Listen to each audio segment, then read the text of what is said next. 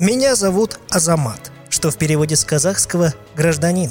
Как журналист я часто освещал в медиа гражданскую активность моих соотечественников. Со временем появилась идея подкаста о людях, которые вносят посильный вклад в развитие социума. Подкаст «Медиа Азамат» — это голоса гражданского общества Казахстана. Послушайте их. Ставьте звездочки, плюсы, лайки на всех платформах.